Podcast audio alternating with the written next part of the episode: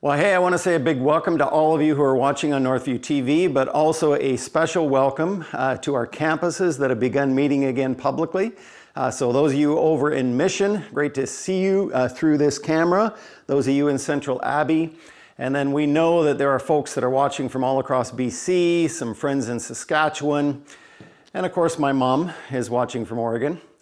Uh, it has been a, uh, a, very interesting week, and I'm going to ask you to have your Bibles open to Second Chronicles, Old Testament book, Second Chronicles.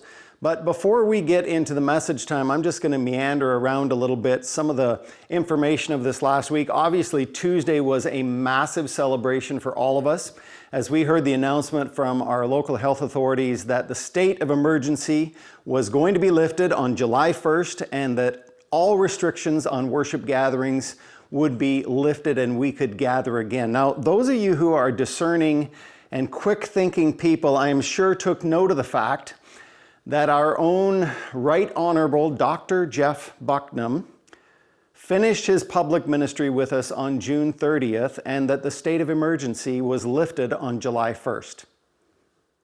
Coincidence? Maybe, maybe something more sinister. Who knows?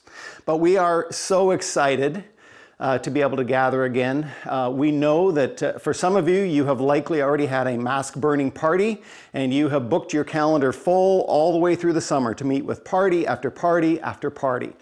We also know that others are a little more cautious, and for some, coming back to our public gatherings and the thought of coming into a fully packed auditorium uh, makes you a little bit nervous, and we want to give each other grace in this period. In fact, the fact that we're reopening in summer is probably a grace to us. Uh, but we want you to know that we are trying to make space. So, particularly on Saturday and Sunday nights, we know that the attendance at those services is typically lighter. And so, we'd encourage you, if you're a little more cautious about being in a fully packed room, uh, that you would join us on Saturday nights or Sunday nights. And we're going to monitor what happens over the summer, and we may open some more venues, and we'll just see how that goes. Uh, but in particular, uh, we want to get our children's ministries ramped back up as quickly as possible. Those of you parents of young kids know that we have limited uh, children's ministry, had to limit children's ministry to groups of 50. And so that made it tight for families registering. And we would like to open that as quickly as possible.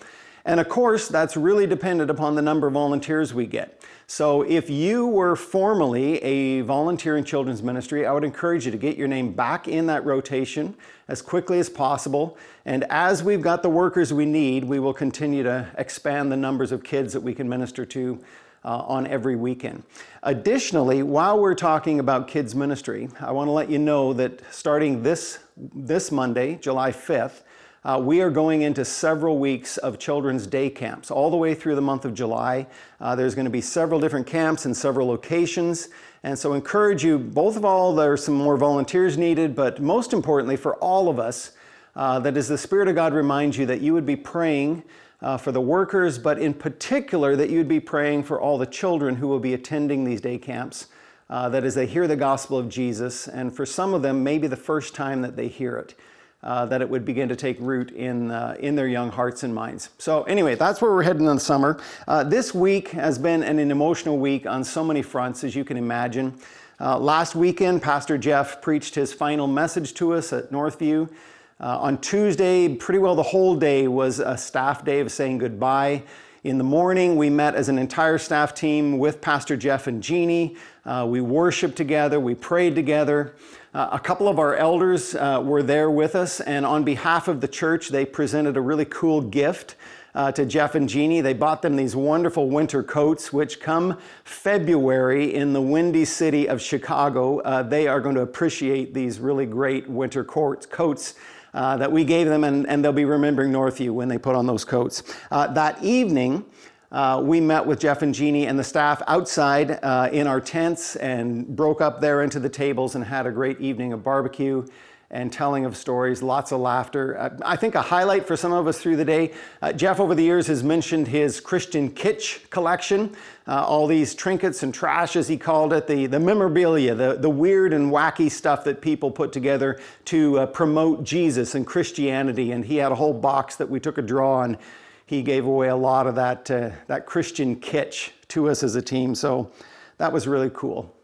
But it was an emotional week for sure. And then, of course, there's the lifting of the state of emergency and all the conversations around that, uh, all of the, uh, the questions and the wonderings. Uh, one in particular that you may be wondering about is the future of Northview TV. Uh, during this pandemic, we have been making a real effort uh, to produce a, a, high quality weekend service for all of us uh, watching from home. And we know for sure that Northview TV will continue in one shape or form. we don't know precisely what that will look like come fall. Uh, but if you have ideas around it or if you'd like to see it continue in some form, would be happy to hear from you.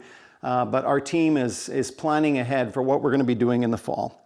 And on top of all of that, of course, is the cultural moment uh, that we find ourselves in, in particular as we passed 154th Canada Day celebration. And this year it was a much more somber day as we were drawn to the attention of the horrible atrocities that happened right here on Canadian soil as the discovery of these bodies on residential schools have been found, and how sobering that was. And it was a time to pause and to reflect, to pray, and I just grieve with those who grieve. And then finally, and maybe it's just for me personally, it's the beginning of a new chapter here at Northview as we've turned this page.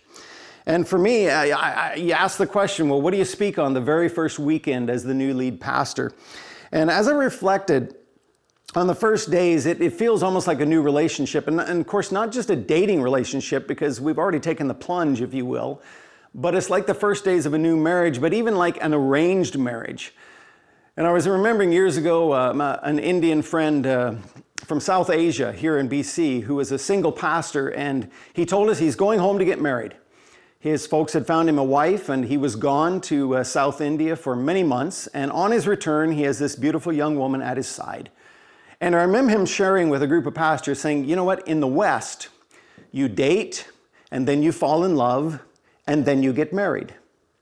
But in South India, we marry, and then we date, and then we fall in love. Uh, it was such an interesting analogy for me, and in some ways, I feel like that's what's happened to us we have gotten married, and now we're going to date, and Lord willing, over the coming years, as we get to know each other better, we will fall in love. And I am certain that there are certain themes from my life and my story, just like there were with Pastor Jeff, that you might get tired of hearing because it's my memory, it's my stories, it's my background, and every one of us are a product of our own family, our own upbringing, uh, our own spiritual journey toward Jesus. And so there will be some things that I come back to again and again because it's my story that you will get to hear. Uh, there's an exercise actually we go through with church planters in their assessment process uh, where they get to tell a little bit of their story in just a very short 10 or 15 minutes.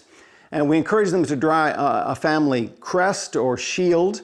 And on that shield, to divide it into four quadrants, four H's actually their heritage, their heroes, their hard times, and their highlights. And it's amazing how much you can get to know about a person in just 10 or 15 minutes if they put two or three bullet points under each one of those their heritage, their heroes, their hard times, and their highlights. It's, it's why over the years I have loved to read obituaries. And of course, now with print media going the way of the dodo bird, it's harder to come across. But once in a while, when you pick up like the National Post, I, I will often turn right away to the obituaries. Uh, first, to make sure that my name isn't listed there. But then it's just interesting the things that you learn about people at the end of their life that you never knew about them.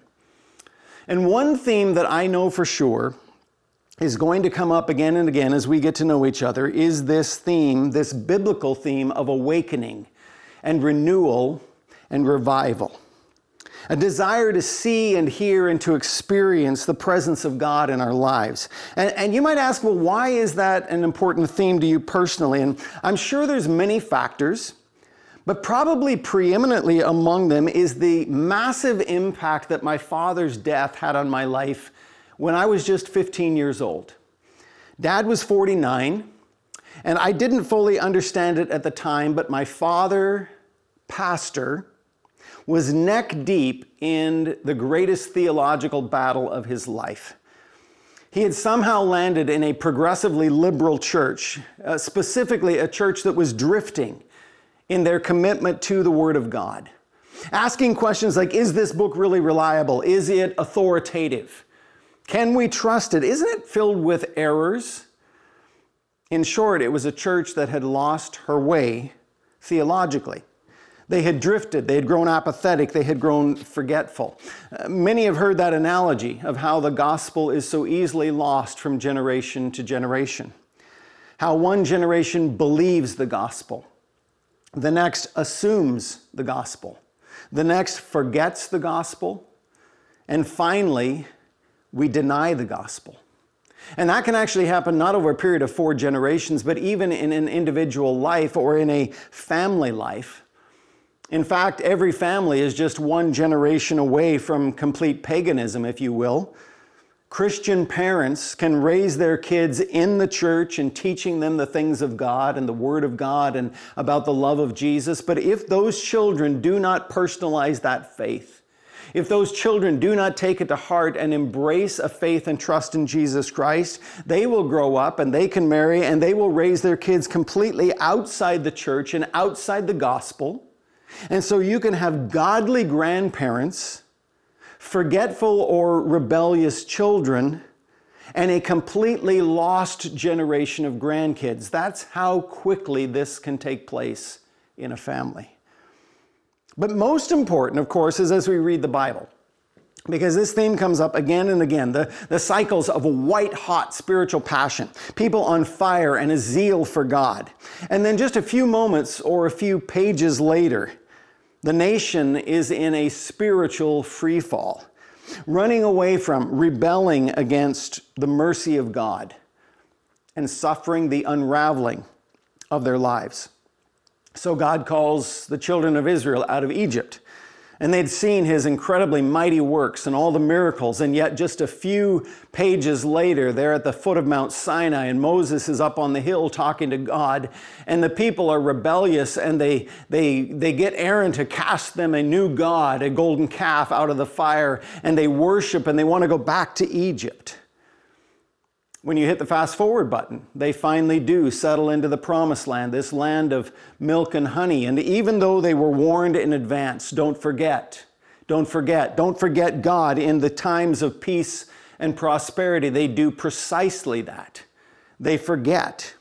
And the book of Judges in the Old Testament records seven cycles of how the people walk with God, they grow cold, they walk away from God God judges them for their sin. They cry out to Him and He answers and He restores them.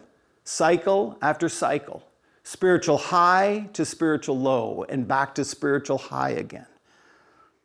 The patterns everywhere in the Old Testament, through thousands of years of Old Testament history. Now, the New Testament account, of course, is, is much shorter. Uh, the New Testament covers only about 100 years, in fact, less than 100 years.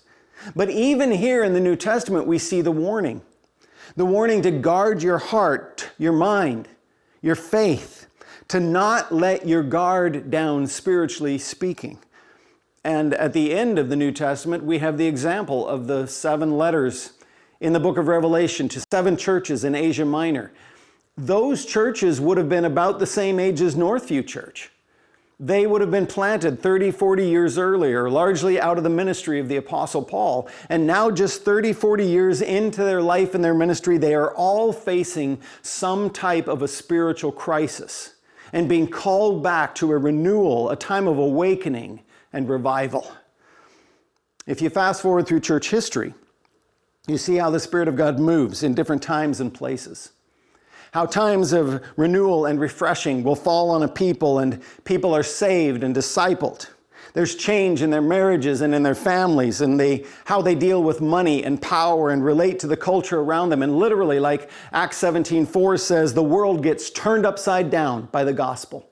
And communities and even nations that can get turned upside down by the gospel. In fact, most denominations were birthed in revival fires, uh, ours included. Uh, we happen to be part of the Mennonite Brethren family of churches. And if you know our history, you will know that on the southern plains of Russia, in the breadbasket of Russia in the mid 1800s, there were large groups of Mennonite settlers who had gone there for the free land, this rich, fertile land, and they had grown wealthy. And in their wealth and in their peace and their prosperity, they grow spiritually complacent. They drift away from God and they lost the vibrancy of their faith and the orthodoxy of their confession. And God sent a German pietist preacher, a guy named Edwin Wüst, came to the southern prairies of Russia to preach revival among these people groups. And in 1860, a group of families got together in that revival and they formed this new family that today we call the Mennonite Brethren. That's our heritage. Does rich Mennonite mean anything to you? I wonder about history repeating itself. The point is this that left to ourselves, without an intentional effort and intervention by the Spirit of God and the regular fresh encounters with God, we tend towards spiritual drift. In fact, it's almost a self fulfilling prophecy uh, because the principles of God's Word lived out among a people and a nation bring the blessings of God. Psalm 33 says that blessed is the nation whose God is the Lord. So you live by the word and you are blessed. But that very blessing, that peace, and that prosperity is a great danger. In fact, over our lives, our homes, our cars, our families, our bank accounts, we should write danger, danger, danger, spiritually speaking, that we might grow fat and lazy and soft and complacent. So, with all that meandering, I want to invite you, or I did already invite you, to have your Bibles open to Second Chronicles 6 and 7. Over the summer, you're going to hear from a good number of our teaching team. We always do that in the summer. A bunch of the guys preach.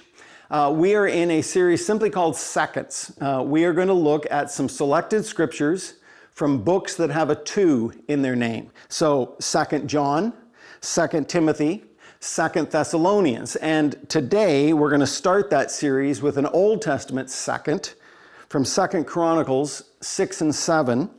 And we're going to read a good chunk of it, so you're going to want to have your Bibles in front of you. But for now, the one key verse, the one central verse which will be the main point of our message is Second Chronicles 7:14, and it reads like this: If my people who are called by my name will humble themselves and pray and seek my face and turn from their wicked ways, then I will hear from heaven and will forgive their sin and heal their land. Now, many of you will have heard that passage before. It's one of the more famous Old Testament passages where God calls his people to prayer and to repentance. Just give me a moment here.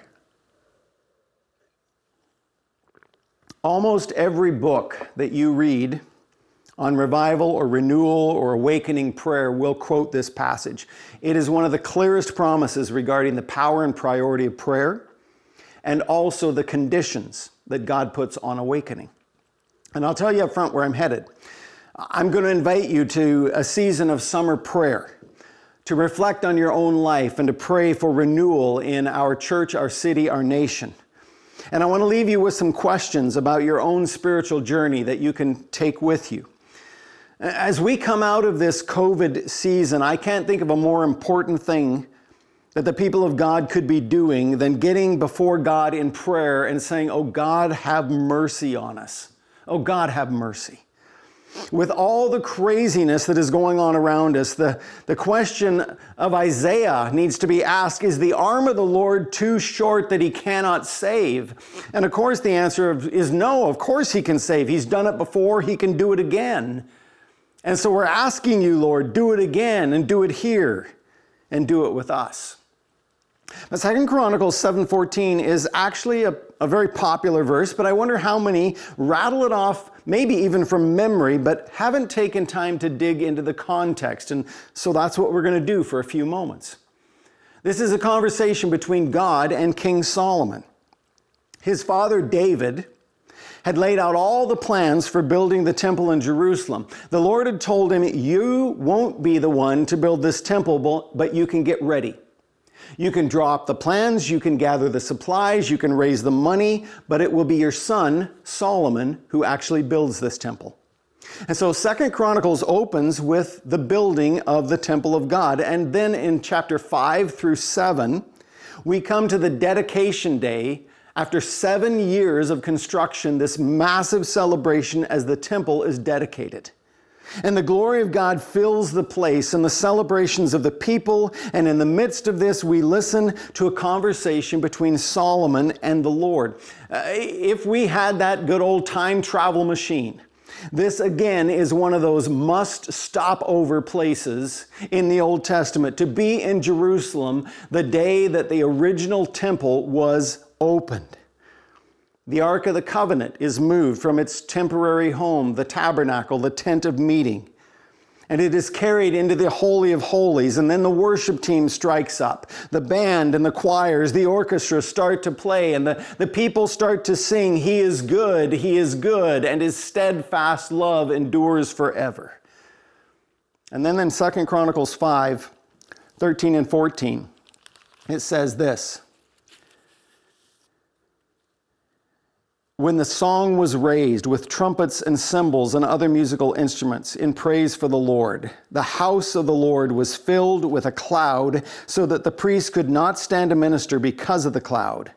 For the glory of the Lord filled the house. The glory of the Lord filled the house.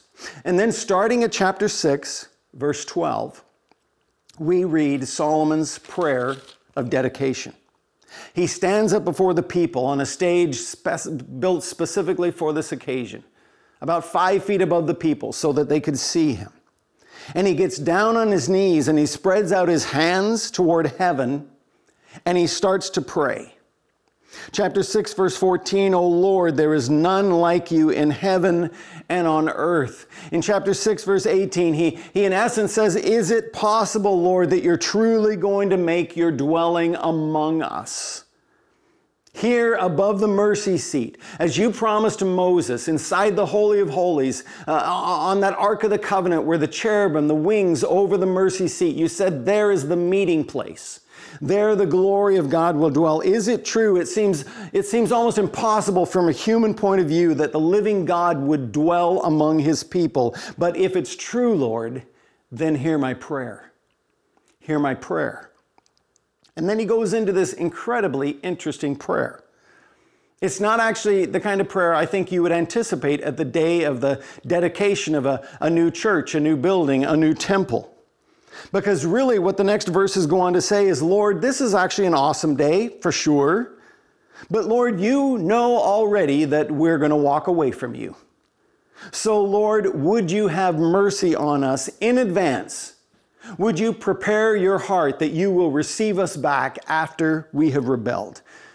And we don't have time to unpack it phrase by phrase and verse by verse, but you can scan through the text. Chapter 6, verse 22 if we sin against our neighbors. Verse 24, when we're defeated in battle. Verse 26, when you, Lord God, hold back the rains because we've sinned against you. Verse 28, if there's famine in the land. Verse 32, when an outsider comes into this house and lifts their hands in prayer to you. Verse 34, when an enemy arises and we're drawn into battle because of our sin. In all of these circumstances, Lord, we cry out to you, hear our prayer and forgive our land. And then the summary of that prayer is this longer chunk, so follow along in your Bibles. Chapter 6, beginning at verse 36. If they sin against you, for there is no one who does not sin. And you're angry with them and give them to an enemy so that they're carried away captive to a land far or near. Yet if they turn their heart in the land to which you have carried them captive, and repent and plead with you in the land of their captivity, saying, We've sinned and we've acted perversely and wickedly, if they repent with all their heart and with all their soul in the land of their captivity to which you carried them captive, and pray toward their land which you gave their fathers to the city that you have chosen and the house that I have built for your name, then hear from heaven your dwelling place and their prayer and their pleas and maintain their cause and forgive your people who have sinned against you. Now, O oh my God, let your eyes be open and your ears attentive to the prayer in this place. And as Solomon finishes up his prayer, we're told in chapter 7, verse 1, that fire falls from heaven. and the glory of the Lord fills the temple, so much so that the priests can't enter into the presence of God. The people bow down to the ground in worship, their faces on the ground, giving thanks to God. He is good, He is good. His steadfast love endures forever. Now, the next week is a major party. For the next seven days, pull out the barbecue food and wine in abundance. You feed the whole city, everyone who's come for this celebration, for seven long days with worship and choirs and every instrument known to man, loud crashing cymbals and trumpets blaring. The Lord is pleased to dwell among his people. And then at the end of those seven days, there is one final day added on top an eighth day, a solemn assembly. It's like a book into the week. That dedication prayer a week earlier, and on the eighth day, a, a tone of reverence and consecration and holiness before the Lord, and then they are sent back to their villages. And after that feast is over, we get to our text.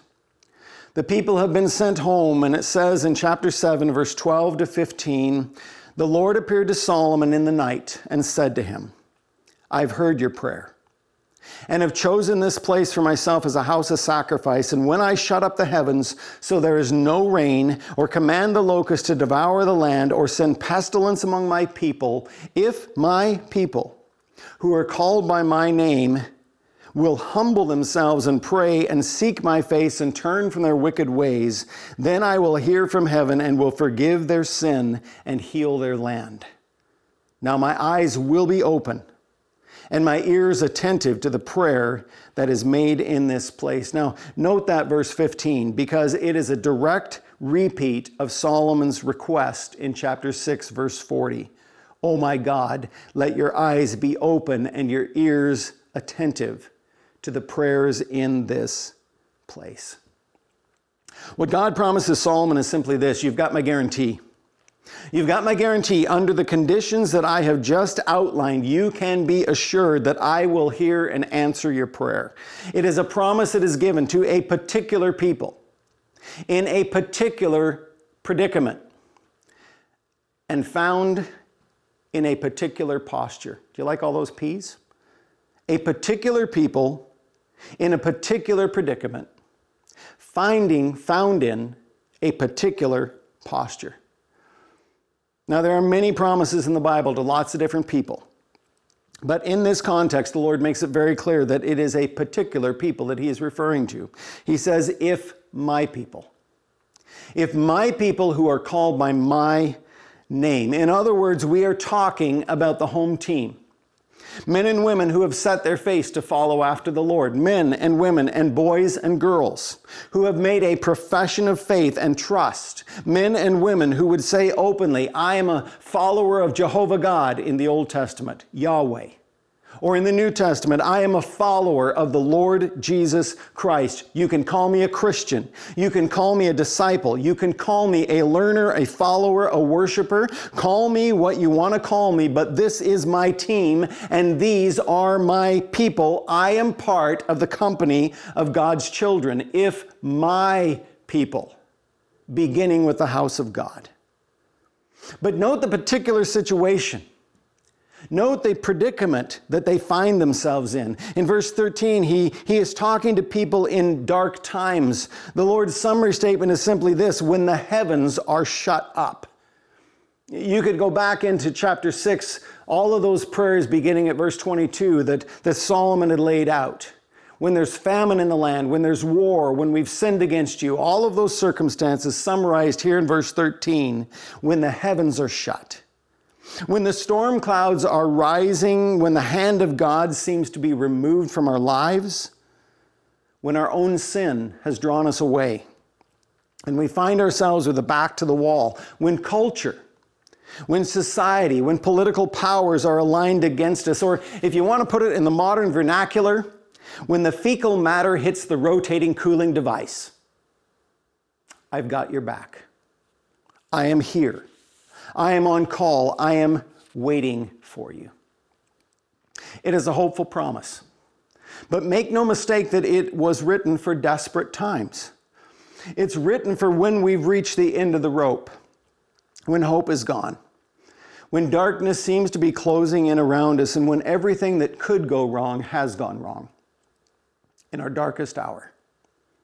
Then the Lord says to Solomon, If my people are willing to adopt a particular posture, I can promise you that I stand ready to answer their prayer. If they humble themselves, if they pray and seek my face, if they turn from their wicked ways. I remember years ago praying with an older brother. He was already in his 80s, but he was a faithful prayer warrior for the ministry of the church and for the advance of the gospel in our nation. And I remember him reading this particular text at the start of a pre service prayer meeting on a, on a Sunday morning before the gathering. And then simply making this comment there are a lot of ifs in this text. You see, what God is promising Solomon is an amazing thing. I'm going to do for you exactly what you have asked me to do for you a week ago when you prayed at the dedication. You asked me to have my eyes open and my ears attentive, and I will, but there is a requirement. And the requirement is that you come to me in a posture of humility, a posture of eagerly seeking my face, a posture of repentance, being willing to turn away from the very sin that got you in the mess that you're in right now. Now, many of you know how the story unfolds. Israel does exactly the opposite of what God asks them to. They turn their back, they embrace false gods, they adopt the ways of the world around them, they make spiritual compromises, and eventually God lifts his hand of blessing from the nation. Enemy forces invade, and in wave after wave, they are taken captive by Egypt, by Assyria, and ultimately by Babylon. And there in their captivity, God repeats his promise to them. Build houses, plant gardens, give your kids in marriage, pray for the peace and prosperity, even as prisoners of war. And then through Jeremiah's pen, he sends this promise For thus the Lord says, When 70 years are completed for Babylon, I'll visit you, and I will fulfill to you my promise and bring you back to this place, for I know the plans I have for you, declares the Lord plans for welfare and not for evil, to give you a future and a hope. Now, listen to this. Then you will call on me. You will call on me and come and pray to me, and I will hear you. You will seek me and find me when you seek me with all your heart. I will be found by you, declares the Lord. As we come out of this long winter of COVID, 16 months of disruption to our lives, I can't think of a more important passage of Scripture for us to be meditating on over these summer months. However, you describe it, I'm sure all of you will admit that we're living in unprecedented times. Never before in my lifetime have I seen the level of cultural hostility toward the church and the things of God. Our nation has been unraveling on so many fronts. Of course, there's the debate and the division over how we handle the pandemic and the response to COVID 19. And, and on certain days, that debate has seemed to be so massive, but I think, honestly, in the big scheme of things, that it's actually pretty small potatoes. I think that debate is going to pass pretty quickly as things go back to normal. But there are greater and deeper and further reaching divides in our culture that are threatened to unravel our nation. Most recently, of course, is the, the discovery of unmarked graves at residential schools. And these have opened old wounds and they have shaken all of us to some degree. The horrific abuse that happened on our own soil. And then the response in these last couple weeks of the burning and the vandalism of churches that indicate to us the, the pain that people are feeling. And as Christians, we are called to grieve with those who grieve, and we do. We're broken and we must cry out, Oh God, have mercy. God, have mercy on us. But beyond those recent events is the radical reshaping and re- redefining of everything that we would have once known as traditional values, quote unquote. There is a new moral revolution that's taking place and seeking to permanently reshape our understanding of marriage and family and sexuality and identity and human flourishing as we have historically understood it. And we must cry out, Oh God, have mercy. The rising tide of opposition for any voice that would speak an opposing view to the party line is growing. The cancel culture that shuts down any debate. And how long before the Bible is considered hate speech and public teaching is curtailed? The days seem to be getting darker for sure. But the hope of the gospel is this that the darker the days get, the brighter the light of the gospel becomes. Darkness cannot overcome the light. As I was preparing, I thought of a phrase from The Fellowship of the Rings, J.R. Tolkien's book. And Frodo says, I wish it need not have happened in my time. In other words, I wish that I didn't have to go through this challenge, this struggle, this darkness. And, and Gandalf answers, So do I. And so do all who live to see such times, but that is not for them to decide. All we have to decide is what to do with the time that is given to us. See, my prayer has been that COVID 19 has, if it has done nothing less, that it has awakened in us the privilege and the honor and the joy it is to be able to gather as the people of God that more people will sit up and pay attention to the great need that we have in all of our lives for the encouragement of our brothers and sisters as we gather and worship, and that we would begin to pray in earnest for the renewal and the revival of our nation, that the arm of the Lord is not too short to save. And so, as we head into this new season of ministry at Northview, I want to call you to prayer. Prayers for renewal and revival and awakening prayers for your own life and the lives of those closest to you, prayers for our church family and this specific season that we find ourselves in, prayers for our nation, the times and seasons that we live in. And not just lighting a small candle in the darkness, but literally to pile wood on it until it becomes a great spiritual bonfire. 300 years ago, in a small town outside of Boston, Massachusetts, a group, of Christians began to pray for spiritual awakening. The key spiritual leader in that movement was a pastor named Jonathan Edwards. And if you've done any study in church history, you will have bumped into his name. Some call him the greatest philosophical and theological thinker in American history. He's known for his powerful expository preaching, for his theological depth, and for his pastoral heart. And at the end of his life, his presidency of Princeton University. But you can't study Edwards' life without soon bumping into the priority that he placed on earnest, unified, prevailing prayer for spiritual awakening. He preached passionately about the need for awakening and the central part that prayer would play in the moving of the hand of God. And those early prayer meetings eventually led to what we today call the First Great Awakening. How God's word and God's work eventually spread through that entire region, and churches were renewed and revived, and gospel preaching burst out of flame, and literally tens of thousands came to saving faith. In today's equivalent numbers, over a million people in the Northeast states and spilling over into Atlantic Canada. All of it birthed in prayer. Tim Keller, who has studied revivals much, says that there are four predictable stages in revival. And the first is that sleepy Christians wake up. The second is that nominal Christians actually get saved. The third is that non Christians take note and they begin to embrace the gospel. And then finally, we see cultural transformation. And so often, when we talk about revival and awakening, we want to rush ahead to stage three and four. We long to see tens of thousands coming to Christ. We long to see national transformation, but we forget that it begins with us. We forget a particular people in a particular predicament, in a particular posture, crying out to God. And so, why not today? How desperately the church needs revival. How desperately our culture needs awakening. So, let me ask you some questions Questions that the Welsh asked one another during their revival at the early part of the 20th century.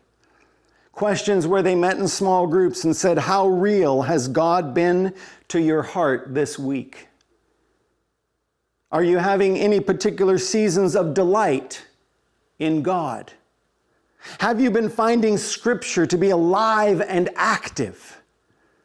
Are you finding certain biblical promises extremely precious and encouraging? Are you find God challenging you or calling you to something through the Word? Are you finding God's grace more glorious and moving now than you have in the past? On the way out the doors today, the ushers are going to have a little slip of paper with those questions written down. And I'm going to ask you, would you take one of those and tuck it into your Bible or your journal and come back to it over these summer months? A.W. Tozer, an Alliance pastor, said, Anything that God has ever done, He can do now. Anything that God has ever done anywhere, He can do here. Anything that God has ever done with anyone, He can do for you. And so it's been my prayer over these past several weeks, and it's been a prayer I've come back to over and again through the years, and I'm sure that it will come up again in the years moving forward. Lord, do it again. Like the little child whose father throws him up in the air or reads a good storybook or tickles and plays with the child, and, and the kid giggles and says, Do it again, Daddy, do it again. We need to cry out to our Father, What you've done in the past, Lord, we believe you can do today. What you've done anywhere, you can do with us here. What you've done with anyone, you can do with us, Lord. What you've done at any time, you can do it today. So, Father, do it again. Do it again. Awaken us, Lord. Show us your glory, Lord. Move with power and might. Humble us, Lord. Show us our chains, show us our idols, bring us to repentance. Have mercy on us, O God, and bring revival. Do it again. Do it again. So let me pray with you. So, Father, I pray for the men and women and the boys and girls who are listening to this message, no matter where they are. And I pray, Father, that by your Spirit that you would take and apply what you want to apply into each individual life. Father, I pray for those who are walking in right relationship with you and are enjoying some of the sweetest seasons of their lives. But I also pray, Father, for those who have grown forgetful and complacent. I pray, for those who have been assuming the gospel or maybe drifting from the gospel. Father, I pray for those who may be listening in that have even come to the point where they're ready to deny the gospel and walk away from it. Father, Isaiah asked the question Is the arm of the Lord too short to save? And then he answered it immediately No. No, the arm of the Lord is not too short to save. Our times may be dark, but there's been many dark times in human history. And as we look back, we see those seasons of renewal when your people, in hard times got on their knees before you in prayer, how you came true to your promise that if my people who are called by my name will humble themselves and seek my face and turn from their wicked ways, I will hear from heaven. I will heal their land. God may make that true in our day. Would you pour out your healing first in our lives, in the lives of our family and our friends, in our city, in our nation, and ultimately, Lord, this world, unto the glory of your name and your name alone. In the name of Jesus, our Savior. Amen.